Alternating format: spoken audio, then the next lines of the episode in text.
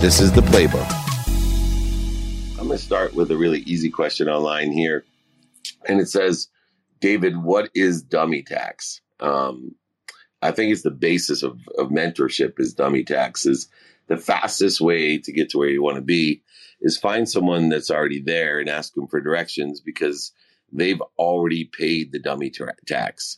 Uh, do you know how much easier it is to build the second nightstand? You know, you buy two nightstands and the first one takes about four to 10 times as much as amount of time as the second one. And it, the second one looks so much better. Uh, that's the dummy tax, right? And you don't want to have to pay the dummy tax. So many people pay the dummy tax and I want everyone to know that the key to after you know what you want is to find out who you can help with what you want and who can help you. And so don't pay the dummy tax. I've paid more dummy tax than most people. And uh, it allows me to go ahead and save that expense and give that to other people uh, by giving them directions on where we want to be. All right, the questions are loading up online. Jake, you got someone here that has a question for us on Clubhouse. Let's uh, let's actually start with a question on Instagram, Dave, that someone named Mitchell asked you. The question is, what's the 520 rule? Can you go into detail on the 520 rule? Sure. So, uh, you know, understanding how to be efficient, effective, and statistically successful with your time is managing your own expectations of time. And it was told to me by my mentor, Bob Proctor, who passed away. He said, you know, Dave, after about five minutes on every phone call, you're just visiting.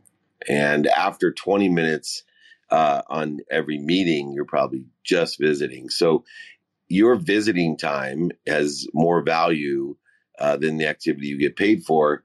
You probably want to visit with the people more relative uh, with you or to you than people you don't know or the people you barely know.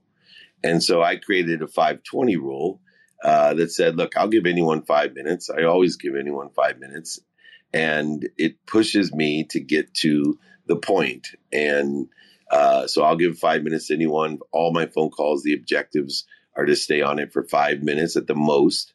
And all my meetings are 20 minutes. My interviews are 20 minutes. Uh, do I have exceptions? Absolutely. Not every phone call just lasts five minutes, but it keeps me aware of when I'm just visiting.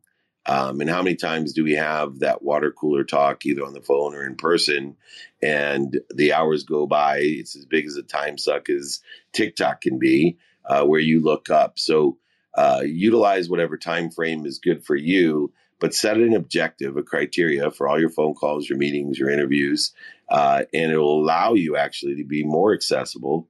Uh, accessible to others and receive more. It also forces you to pay attention to the objective of your meetings and phone calls and align your intention, knowing what you're going to do, say, think, believe, and feel from that conversation.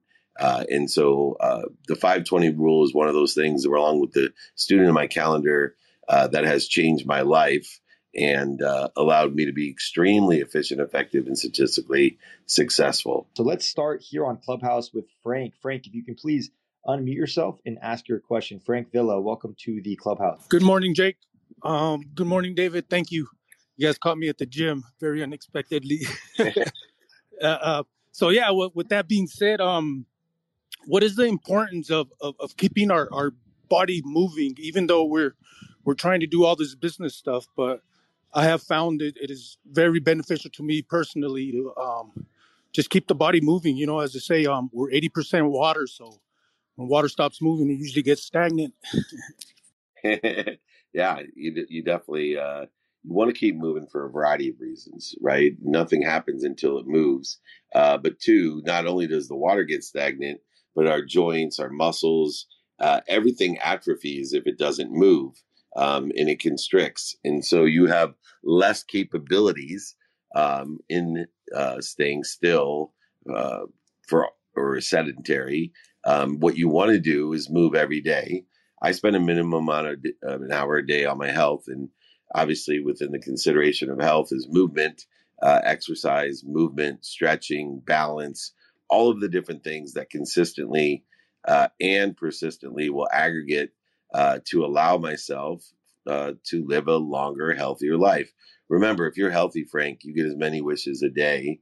And if you're unhealthy uh, from not moving, you only have one wish. And I want everyone to know this idea of movement is a good behavior. It aggregates on itself. So uh, it builds on itself. And although you may not see how simple movement uh, makes you feel better, but uh, you know, months or even years later, you'll see substantial results.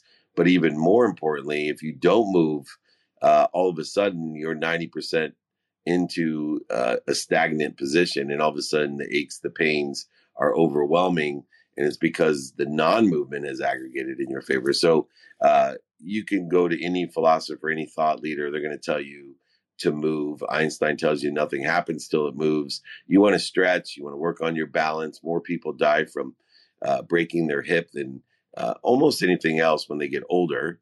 Uh, so as many people die there as of cancer, believe it or not, as you get over 75 years old. So balance is really important. Flexibility, strength, all of those come from movement. Let's get the good behaviors aggregating on themselves, and you will have exponentially a more healthy life. And if you're healthy, you get more wishes than you desire. And if you're unhealthy, as we know, you only have one wish. Thanks, Frank, for joining us. Now go back, do your workout, and thank you for joining us even when you're at the gym. Let's bring up Gloria Bond up. Gloria, if you can please unmute yourself here on Clubhouse and ask David a question. Thank you. Good morning, David. We appreciate you. Just want to start off by saying that. Uh, Thank my you. question is, you're welcome.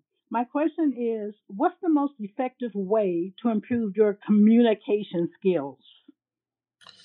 The most effective way to improve anything is practice. Um, and so we want to have as many conversations uh, with as many open minded people as possible. I personally think and would be happy to send this to you. I have a open ended question guide, which is uh, a key uh, template that I've utilized over the years to get better at communicating uh, by being more interested than interesting. And the template allows you to one vet for an open mind. Uh, it's a lot easier to have a conversation, about a thousand times easier to have a conversation with an open mind than a closed mind. But even more importantly, to ask the right questions to find out after you have an open mind, you know, what is someone doing today? pertaining to maybe an expertise that you have or an interest that you have or a saleable product solution or uh, a brand that you have, but just simply ask someone with an open mind who usually have open hearts and open hands, what are you doing today? And as they explain that to you, ask them what they like about it. Then, as they explain that to you, ask them what they don't like about it. And then, when they explain that to you, you should be able to reveal how you could be of service or value to them.